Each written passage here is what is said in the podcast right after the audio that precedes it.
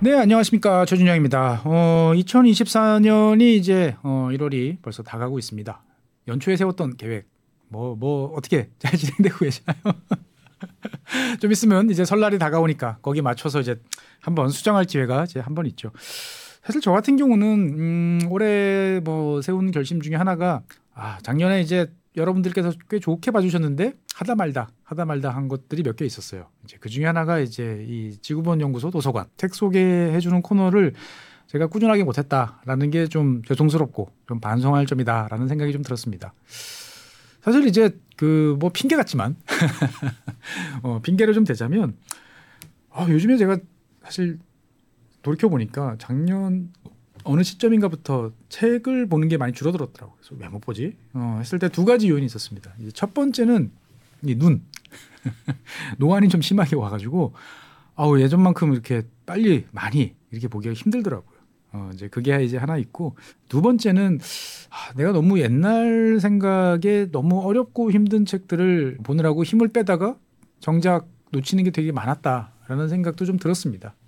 그래서 어떻든 간에 2024년은 그래서 조금 리듬감 있게 조금은 어떻게 보면은 편하고 그렇지만 좀 내용이 있고 알찬 그런 책들을 보면서 다시 한번 책과 관련된 내공을 채워나가고 여러분들과 그걸 나누는 그런 시간으로 좀 만들어보면 좋겠다라는 생각이 듭니다. 그래서 결심한 사항은 이제는 무조건 2024년에는 12번에 이 코너를 진행하겠다라는 이제 말씀을 드립니다. 그래서 첫 번째 책은 사실 몇 개 1월 달에 좋은 책들이 몇 개 남았어요. 제가 번역을 해볼까 하다가 많은 책도 번역이 돼서 남은 책도 있고, 전혀 기대를 안 하고 그냥 우연찮게 서점에서 집어들었는데 평생 가지고 있던 궁금증이 풀린 책도 있었고 여러 책들이 있었습니다만 좀 다 어려워요. 다 어렵고, 그래서 오늘은 조금 쉽게 한번 시작을 해보려고 합니다. 네, 여러분들 앞에 보이는 이 책은 이제 늑대의 시간. 늑대의 시간이라고 그러면은 어떤 생각이 드세요? 보통 우리가 늑대의 시간이라고 하면 개와 늑대의 시간 이런 생각, 표현 기억나시죠? 해가 이렇게 뜰 때 아니면 막 질 때 저게 개인가 늑대인가? 그래서 개는 믿을 수 있는 존재, 늑대는 내가 도망가야 될 존재, 아리까리한 상당히 위험한 순간이 개와 늑대의 시간이다라고 이야기를 하는데, 이 책은 우리가 이제 보통 역사에서 보면 제일 관심이 높은 주제는 최근에 이제 고려 거란 전쟁에서 보는 것처럼 전쟁이죠. 전쟁은 한 사회가 가지고 있는 모든 역량을 총동원해가지고 상대방을 이기기 위해서 싸우는, 어떻게 보면은 정말 기승전결에서 이제 가장 클라이막스가 전쟁이죠. 그래서 우리는 전쟁에 대해서 열광을 합니다. 전쟁에 대해서 많은 그 이야기도 나오고 영웅도 등장을 하죠. 그런데 가끔은 그런 생각 들지 않으셨어요? 전쟁이 끝난 다음에 그 사람들은 어떻게 살았을까라는 생각들을 한번 해보실 적은 없나요? 저는 몇 년 전에 책 제목이 좀 정확히 기억이 안 나는데 1차 세계대전이 끝난 다음에 동유럽에서 벌어진 일을 다룬 책을 한번 보고 되게 깜짝 놀랐어요. 우리는 보통 1914년에 일어났던 1차 세계대전이 이제 1918년인가요? 그리고 11월 11일 날 11시에 끝나서 끝이라고 알고 있습니다. 그렇죠. 독일이 항복했으니까 끝. 그런데 실제로 동유럽에서는 그 이후에 짧게는 2, 3년, 길면은 한 5년 가까이 여러 복잡다단한 전선들이 펼쳐지다라는 거죠. 그런데 이제 궁금해지는 거는, 그러면 2차 세계대전 같은 훨씬 더 큰 전쟁은 과연 어떻게 했을까라는 생각이 되게 들었던 거죠. 사실 제가 이런 생각을 하게 됐던 거는, 우크라이나 전쟁이 땅 터졌는데 어느 순간 우크라이나 유튜브 이런 걸 찾아보다 보면은 여전히 키우 같은 경우에서는 카페에서 차 마시는 사람도 있고 컴퓨터 앞에 앉아가지고 일하는 사람들도 있고 출근하는 사람들, 한쪽에서는 분명히 사람들이 죽어나가는데 한쪽에서는 그 사회를 유지하기 위한 이게 도대체 뭐지? 라는 생각이 좀 많이 들더라는 거죠. 그래서 이 전쟁이라는 것이 벌어지고 있을 때, 그리고 전쟁이 끝났을 때 어떤 일이 벌어졌을까라는 게 되게 궁금했는데 막상 내용을 담은 책은 참 찾기가 어려웠습니다. 그런데 이제 오늘 말씀드릴 이 늑대의 시간이라는 것은 전쟁이 끝난 사회의 어떤 모습들은 어떤 식으로 펼쳐졌을까를 보여주는 책입니다. 그래서 이 책은 이제 독일에 관한 사항입니다. 사실 2차 세계대전이 지금 끝난 지가 벌써 몇 년이에요? 이제 80년이 다 돼가는데, 그럼에도 불구하고 끊임없이 이야기 스토리가 나오는 것은 너무나 극적이기 때문이죠. 1차 세계대전 때 쥐어 터져가지고 항복했던 독일이 갑자기 부강한 나라가 돼서 어마어마한 전쟁을 벌여서, 그다음에 영국, 소련 이런 강대국들을, 그리고 프랑스는 때려눕히고 갔다가 그 다음에 상대방을 그로기 상태까지 몰았다가 내가 오히려 베를린까지 침략을 당해서 결국 자살로 마무리되는 어떻게 보면 참 정말 극적인 그런 스토리인 거죠, 보면은. 그래서 이제 많은 영화들이 등장을 합니다. 그래서 뭐 몰락 같은, 어떻게 보면은 그 방공호에서 히틀러의 마지막 순간을 담은 뭐 그런 영화도 이제 있습니다. 그런데 그거는 주로 이제 히틀러와 이제 통치자들에 관한 그런 영화고, 일반 사람들, 그 독일 전 패전을 겪은 독일 사람들은 그 시기를 어떻게 겪었을까라는 생각에 대해서 이 책은 여러 가지 면에서 이야기를 합니다. 그래서 저는 이 책을 보면서 첫 번째 제일 궁금했던 궁금증이 풀렸어요. 그게 뭐냐면, 폐허가 된 독일 도시들의 사진이 있습니다. 여러분도 유튜브에 찾아보시면 많이 나올 거예요. 그런데 제일 신기한 건 뭔지 아세요? 제 느낌에는 길 위는 깨끗해요. 가로도 깨끗해요. 집은 폐허가 됐어. 누군가 치웠단 말이죠. 근데 전쟁이 돼서 망한 나라에서 공무원들을 동원해서 치웠을까? 저도 도대체 누가 치웠을까라는 생각을 되게 많이 했는데, 이 책에서 이제 그 정답이 나옵니다. 전쟁이 졌다라는 거를 이제 전쟁에 졌어 슬퍼하는 게 아니고, 독일 관료들, 그리고 독일 같은 경우는 여러분들 아시기에 이제 지방자치 뭐 이런 게 되게 잘 돼 있다라고 하잖아요. 몇몇 동네에서 오히려 전쟁이 끝난 다음에 오싹할 정도의 활기찬 분위기가 만들어졌다는 거죠. 어쨌건 지든 이기건 이제 끝난 거, 지긋지긋한 상황은 끝났으니까 다음 턴으로 넘어가자라는 것들이 이제 나왔다는 거고, 그러한 힘들을 이 공무원 조직들이 바닥부터 치우자라는, 청소부터 하자라는 어떠한 그러한 힘으로써 사람들을 다시 동원했는데 성공을 했다라는 이야기를 보면서, 아, 역시 독일 놈들, 독일 친구들 참 대단하다. 라는 생각이 이제 드는 거죠. 가만 생각해보면 이 독일 사람들은 사실 가만히 집에 있다가 1945년 빗자루를 처음에 들고 나온 게 아니고 1940년부터 뭐 영국에 의해서, 미국에서 끊임없이 폭격을 당해왔기 때문에 폭격당하면 치우고 했던 이제 그러한 상황이었던 거죠. 그러니까 나름대로 1945년 되면 청소에는 한 5년짜리 이제 만렙을 찍은 사람들이 되게 많았다. 그리고 거기에 노하우들이 있던 중하위직 공무원들, 이런 사람들이 아직까지 충분히 있었다라는 것들을 이제 알 수 있는 거죠. 그러면 모든 독일 시민들을 다 동원해가지고 치웠냐? 또 그렇지는 않더라고요. 그래서 이 청소를 한다는 것, 특히 패전을 한 다음에 청소를 한다는 것은 상당히 독일 사회에서 징벌적 의미가 있었다고 합니다. 그래가지고 주로 누구죠? 나치 당원들, 특히 뭐 높은 자리에 있던 사람들, 이런 사람들이 주로 동원이 돼서 치웠고, 일반 시민들 같은 경우는 이제 일부 보조하는 형태로 이제 갔다라는 뭐 여러 가지 이야기들이 재밌어요. 그리고 이제 그 많은 걸 얼마나 치웠을까라는 것들에 대해서도 이야기가 이제 나옵니다. 그래서 뭐 어떤 동네는 뭐 전쟁이 끝난 다음에 몇십 년이 지나도록 계속 치웠다라는 이야기도 이제 나오고, 그리고 이제 뭐 참 보면 장사꾼 동네들이 따로 있구나라는 생각도 들어요.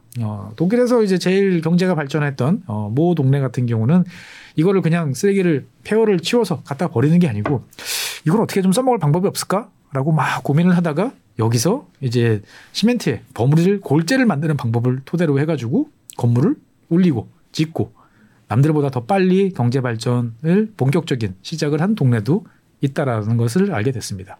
그래서 그 동네가 어떻게 보면, 그렇죠, 프랑크푸르트 같은 동네죠. 그래서 독일답지 않게 고층 건물이 많은 이유가 그런 건가? 라는 생각도 참 이제 많이 듭니다.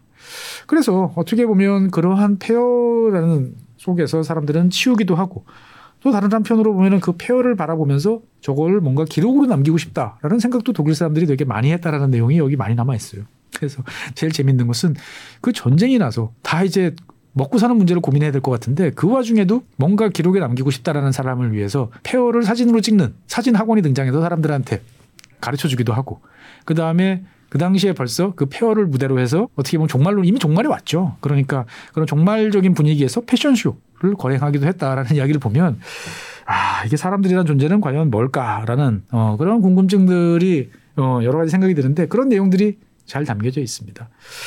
그리고 이제 사실 2차 세계대전 때 2차 세계대전과 관련된 있는 좋은 책들이 많은데, 저는 제가 대학교 다닐 때 딱 30년 됐네요. 제가 30년 전에 보던 그 G라는 책이 있습니다. 만화죠. 얇은 만화로 된 2권 책이 있는데 지금 나오나? 지금 모르겠어요. 근데 여기 보면 맨 마지막에 2권 제일 마지막에 도망갔던, 그 몇 년간의 학살을 피해서 갔던 유대인이 고향으로 돌아왔는데, 내 집을 장악하고 있던 사람한테 폴란드 사람들이 이 사람을 목매달아 죽여버리는 그런 장면이 나오면서 끝이 나요. 어떻게 보면 정말 너무너무 충격적인, 지금도 그 이미지가 머릿속에 생생한데, 과연 집을 떠났던 사람들, 그 다음에 어떻게 보면은 과거에 독일이 독일 땅이었다가 국경이 변하면서 독일 땅으로 이주해야 했던 그 많은 사람들의 운명은 과연 어땠을까라는 그런 궁금증에 대한 내용도 여기 참 많이 있습니다. 그래서 그 사람들이 한 4천만 명 정도가 되는 거죠. 그러니까 지금 폴란드 땅 상당 부분은 과거에 역사적으로 봤을 때 프로이센, 어떻게 보면 지금 독일의 원조, 조상 땅은 다 거기였죠. 그 사람들이 다 이제 쫓겨나서 지금의 동독, 지금의 서독 지역으로 이제 이주를 해왔는데, 이런 사람들이 이제 4천만 명 정도가 어디론가 이동을 해야 되는 이제 그러한 상황이었던 거죠. 그러면 그러한 사람들을 이제 독일 국민들은 동포로서, 동포의 애로서 이렇게 받아주고, 뭔가 없지만 콩 한 쪽도 나눠 먹으면서 잘 살았을까? 라고 생각해 보면 어땠을 것 같으세요? 여러 가지 이야기가 있습니다. 그리고 이제 제일 궁금한 거는 그런 거죠. 이 책에서 보면은, 그 유대인들 관련 이야기도 나와요. 이 폴란드 쪽에 원래 유대인들이 많이 살았잖아요. 그런데 아까 주의 이야기를 잠깐 해드렸습니다만, 천신만고 끝에 돌아간 폴란드 사람들한테는 폴란드라는 동네가 유대인들한테는 너무너무 위험한 동네가 된 거예요. 반유대주의가 너무 큰 거죠. 그래서 그 유대인들은 어디로 왔을까요? 이 책을 보면 그 유대인들이 독일로 들어오는 이야기들이 나옵니다. 그러면서 원래 독일에서 있다가 숨어서 살아남았던 독일 유대인들과 폴란드에서 넘어온 독일인들과의 어떤 관계들에 관한 사항들도 많이 나와요. 그러니까 어떻게 보면 제일 유대인들한테는 안전한 곳이 전쟁이 끝난 다음에 수용소, 강제 수용소, 이런 곳이 어떻게 보면 나를 지키고 내 가족을 지킬 수 있는 제일 안정적인 곳이었다라는 이야기를 보면서, 야, 이게 도대체 뭐냐라는 이야기도 나오고, 다른 한편으로 보면 1947년부터 휴가를 떠나는 사람과 이런 난민, 아직까지 난민들이 돌아다니고 그다음에 강제 수용소가 어우러지는 그런 이야기도 나옵니다. 그러니까 누군가는 벌써부터 정상적인 생활로의 복귀가 이루어진, 그리고 한쪽에서는 아직도 그 상처를 치유하고 있는 그러한 사람들이 이야기들이 막 나옵니다. 그래서 이 책에서 보면 사람들이란 존재는 되게 뭐라고 그럴까요? 이거를 고통에서 벗어나면 즐기고 싶어 한다는 욕구들이 되게 강하다라는 것들을 새삼 느낍니다. 사실 저는 예전에 위즈덤 칼리지 이런 걸 준비하면서 1930년대 이제 미국의 대공황 시절을 보면서 하나 깨달은 게 있어요. 우리가 즐기는 많은 대중문화, 스포츠 이런 것들의 본격적인 모습들은 다 대공황 때 등장을 했더라고요. 놀고 싶은 사람들이 많은데 주머니에 돈은 없어. 그럼 어떻게 해야 될까요? 싸게 많은 사람들을 모아서 서로의 요구를 맞춰주는 게 맞는 거죠. 그러다 보니까 대형 극장, 대형 스테디움 이런 것들이 만들어지고 사람들을, 얇은 주머니에 있는 사람들도 즐길 수 있도록, 뭔가 사람들은 즐기지 않으면 안 된다라는 것들을 그때 알았는데 독일 사람들도 똑같다라는 거죠. 그래서 전쟁이 끝나고 난 다음에 베를린을 중심으로 한 지역에서는 어떤 바람이 불었냐? 춤바람이 불었습니다. 춤바람이. 그래서 놀 수 있을 때 놀자. 그런데 이 당시에 이 베를린 같은 도시에서 가장 큰 불만은 뭐냐? 아, 춤을 추고 싶은데 남자가 없다라는 불만이 가장 컸습니다. 왜? 남자들은 전쟁터에 가서 다 죽거나 아직 돌아오지 못했기 때문에. 그래서 이 당시에서 보면은 술잔치, 춤잔치 뭐 이런 것들이 연일 이어지는 장면들이 여기에 잘 묘사가 돼 있습니다. 그러면서 이제 시간이 지나면 어떻게 되나요? 이제 남자들이 돌아오죠. 귀환입니다. 근데 남편이 돌아오고 하는 거죠. 그러면 그 남편들을 기쁜 마음으로 맞이했을까요? 그래야 될 것 같은데 현실은 다르더라고요. 왜? 어느 사회나 전쟁을 하면 남자들은 다 전쟁터로 나가서 치열하게 싸웁니다. 그러면 그 사회는 누가 움직이나요? 여자가 움직이는 거죠. 그래서 항상 1차 세계대전, 2차 세계대전 이야기가 여성의 권리 신장에 큰 도움이 됐다라는 이야기로 나오는 거죠. 여성이 노면 전차를 운전하고, 여성이 중공업 공장에서 용접하고, 비행기를 생산하고, 남자들이 떠난 관공서를 채우고 하면서 사회를 다 움직여본 경험을 한 여성들한테는 어떻게 보면은 무기력한, 패배한 남성의 귀환이라는 것은 오히려 그동안 애써 만든 질서를 허무는 이방인 같은 그러한 존재였다라는 말이 여기서 나오는데 참 와닿습니다. 그러면서 이제 당시 베를린 같은 경우는 여자 6에 남자 하나라는 이야기가 이제 나오는 거죠. 그래서 독일 사회가 이제 여초 사회, 뭐 당연히 여초사회일 수밖에 없죠. 그러면서 어떻게 보면 이 여초사회의 특징, 여성의 성적 요구들이 공개적으로 이제 등장하는 그러한 시기에 대한 묘사도 상당히 많이 나오고, 그리고 이제 이러한 상황에서 이제 미군, 어떻게 보면 점령군으로 있지만 되게 마음 편한, 미국 사람들은 특징이 그렇잖아요. 미군들 특징이 인심 좋게 뭐 주머니에서는 뭐 나눠주고 초콜릿도 나눠주고 사람들한테 뭐 주기도 잘 주고 하던 여유로움이 있는 사람들이니까, 그런 양키들을 보면서 이 독일 사람들이 받았던 충격과 관련된 사항들도 여기 이제 많이 나와 있습니다. 그러니까 보면 이 책은 뭐라고 할까요? 전쟁에서 끝났을 때 사람이란 존재가 얼마나 억세고 질기고 한편으로 보면 일상으로의 복귀를 염원하면서도 한편으로는 그 변화, 이미 주어진 변화와 과거로의 회귀 사이에 많은 충돌이 있었겠구나라는 것들을 알게 해주는 이제 그러한 책입니다. 그래서 어떻게 보면 상당히 여러 면에 재밌는 사항들이 많고, 그러면서 이제 저는 이제 어렴풋이 이제 알고 있던 것이 전쟁이 끝난 45년은 의외로 잘 넘어갔어요. 날씨도 괜찮고 농사도 괜찮아서. 근데 진짜로 이 유럽 사람들이 굶어 죽을 위기에 처했던 시기는 그 다음에 46년에서 47년 이 상황이었는데 여기에 관한 여러 가지 이야기들이 나옵니다. 정말 처절한 시즌이었는데, 그래서 우리가 생각해 보면은 질서와 복종 이런 것들을 선호할 것 같은 독일 사람들도 뭐 그러한 상황에서는 뭐 얄짤없습니다. 처절하게 약탈하고 숨기고 하는 건데, 의외로 독일은 다른 나라에 비해서 빨리 군기가 잡힙니다. 질서가 잡힙니다. 왜요? 나치 출신들의 관료들의 헌신이라고나 할까요? 이러한 상황을 눈뜨고는 볼 수 없다. 라는 그 관료들의, 어떻게 보면 나는 지금 여기서 계속 공무원 노릇을 지금 하고 있는 게 맞나? 나는 월급을 받나? 라는 상황이지만, 나는 어쨌든 넌 이제 그 일이 아니야 라고 할 때까지 그 일을 하던 나치 출신들의 관료들의 헌신들에 의해서 빨리 질서가 잡히는 그러한 이야기들이 이 책에는 여러 사례들이 잘 나옵니다. 그러면서 아, 역시 독일이구나 하는 생각도 들어요. 정리정돈, 기록, 그리고 어떻게든 돌아가던 행정기관, 관료체계 이런 걸 통해서 배급이라는 것들을 효과적으로 운영하는 모습들이 나옵니다. 아, 역시 독일이구나 싶은 생각도 들지만, 다른 한편으로 보면 독일 사람들은 1939년 2차 세계대전이 시작된 다음서부터 몇 년이에요? 벌써 한 6, 7년 이미 배급의 이제 달인들이 된 사람들이다 보니까 뭐 거기에 대해서 쉽게 적응을 했다라는 생각도 나옵니다.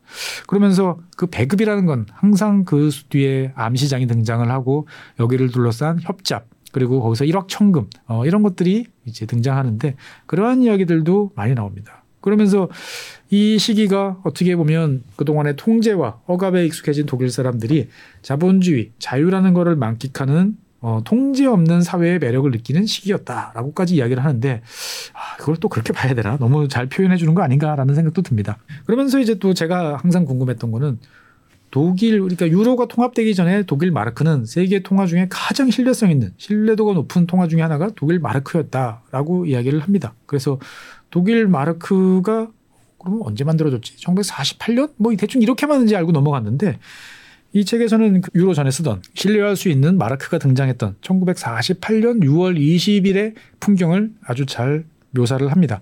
그러니까 그 전까지는 사람들이 신뢰할 수 있는 통화가 없기 때문에 다 물물교환, 주로 담배를 매개로 한 물물교환, 또는 서로가 내가 너 머리 깎아줄 테니까 너 우리 집에 와서 뭐 고쳐줘 라고 하는 이런 품앗이, 이런 식으로 돌아가던 사회, 여기 익숙했던 사회가, 아, 이 돈은 믿을 수 있어, 이 돈은 괜찮아라고 하는 신뢰가 순식간에 만들어지면서 비어있던 매장의 매대에 상품들이 쏟아져 나오고, 사람들이 친절해지고, 고객들한테 대해서 뭔가를 더 팔려고 노력하는 모습들이 순식간에 보급돼 나왔던 여러 가지 상황들이 잘 묘사가 돼 있습니다.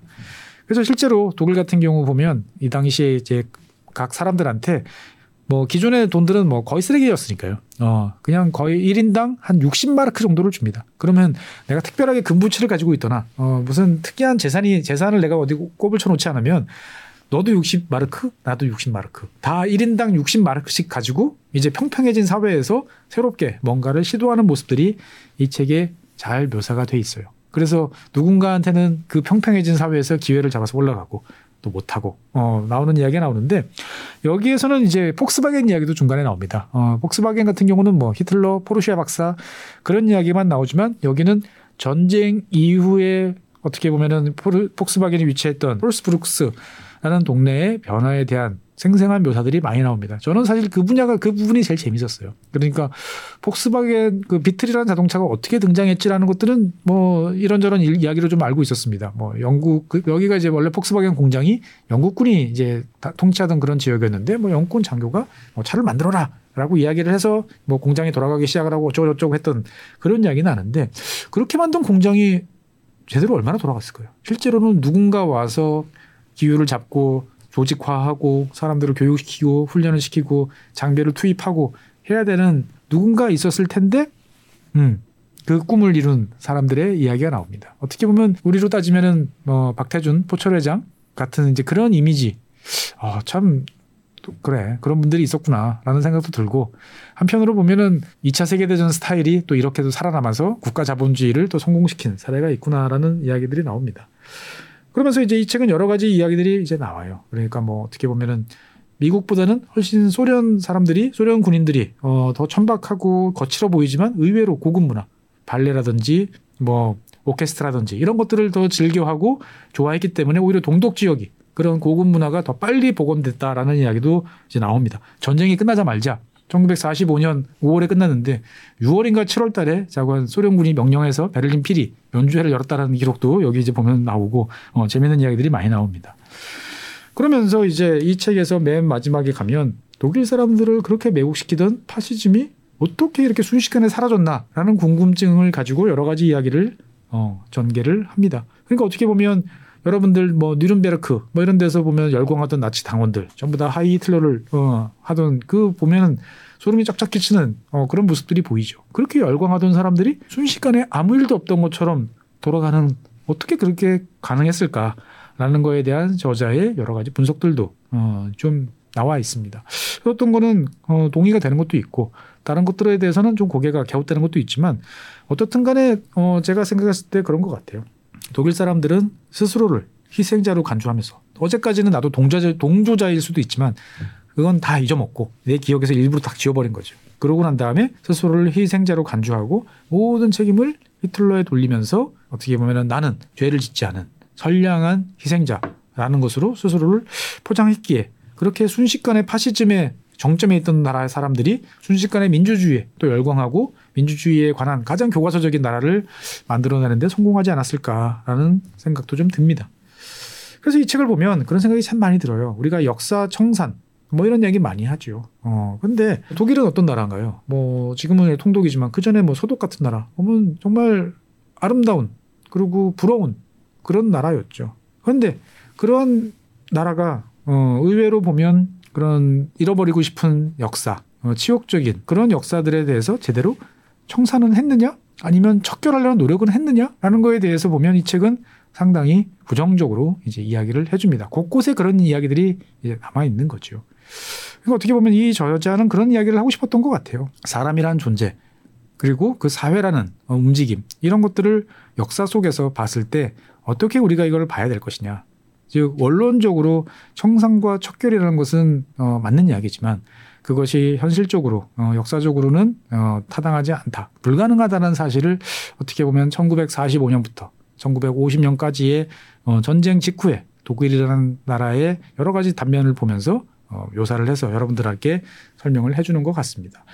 그래서 이 책은 어떻게 보면은 역사책이라기 보기에는 좀 경쾌하고 좀 빠릅니다. 그리고 다른 한편으로 보면 그렇다고 그래가지고 어떤 스케치적인 그런 상황이라기보다는 나름대로 스토리도 많고 여러 가지 문헌이나 자료들을 또 꼼꼼하게 챙겨서 당시에 사람들 인터뷰, 그 다음에 기록 이런 것들을 인용한 것도 꽤 많이 나옵니다. 그래서 내가 보고 싶은 분야들만 챙겨봐도 되지만 페이지는 좀 있어 보이는 그런 책이지만 전혀 어렵지 않게 쭉쭉쭉쭉 읽을 수 있는 그러한 책이라는 거죠. 어떻게 보면 지금 2022년 우크라이나에서 2024년 지금 2년째 이제 전쟁이 이어지고 있는 그 사회에서도 어떻게 보면 우리가 이해가 잘 안 돼라는 생각, 그 다음에 1952년 여전히 전선에서는 치열한 고지전이 벌어지고 있지만 부산 이런 곳에서는 멋쟁이 아가씨들이 돌아다니고 아주 양복을 잘 입은 혼남들이 거리를 활보하는 그런 사진들을 보면서 이게 어떻게 병종 가능한가라는 생각이 들지만 그 또한 일반적인 일이었구나라는 생각을 좀 할 수 있을 것 같습니다. 그래서 저는 이 책을 나 연초에 뭔가 좀 결심을 했어. 그래서 나는 책을 한번 읽어보겠어. 좀 두툼한 책 한번 읽어볼 텐데 가로치고 하지만 어려우면 어떡하지? 점점점 걱정하시는 분들에게 그럴 필요 없다. 라는 느낌으로 강력하게 권해드리고 싶고요. 그리고 아까 말씀드린 것처럼 전쟁사에 좀 관심이 있고 그 다음에 전쟁이 끝난 다음에 그 사회의 모습은 과연 어떻지?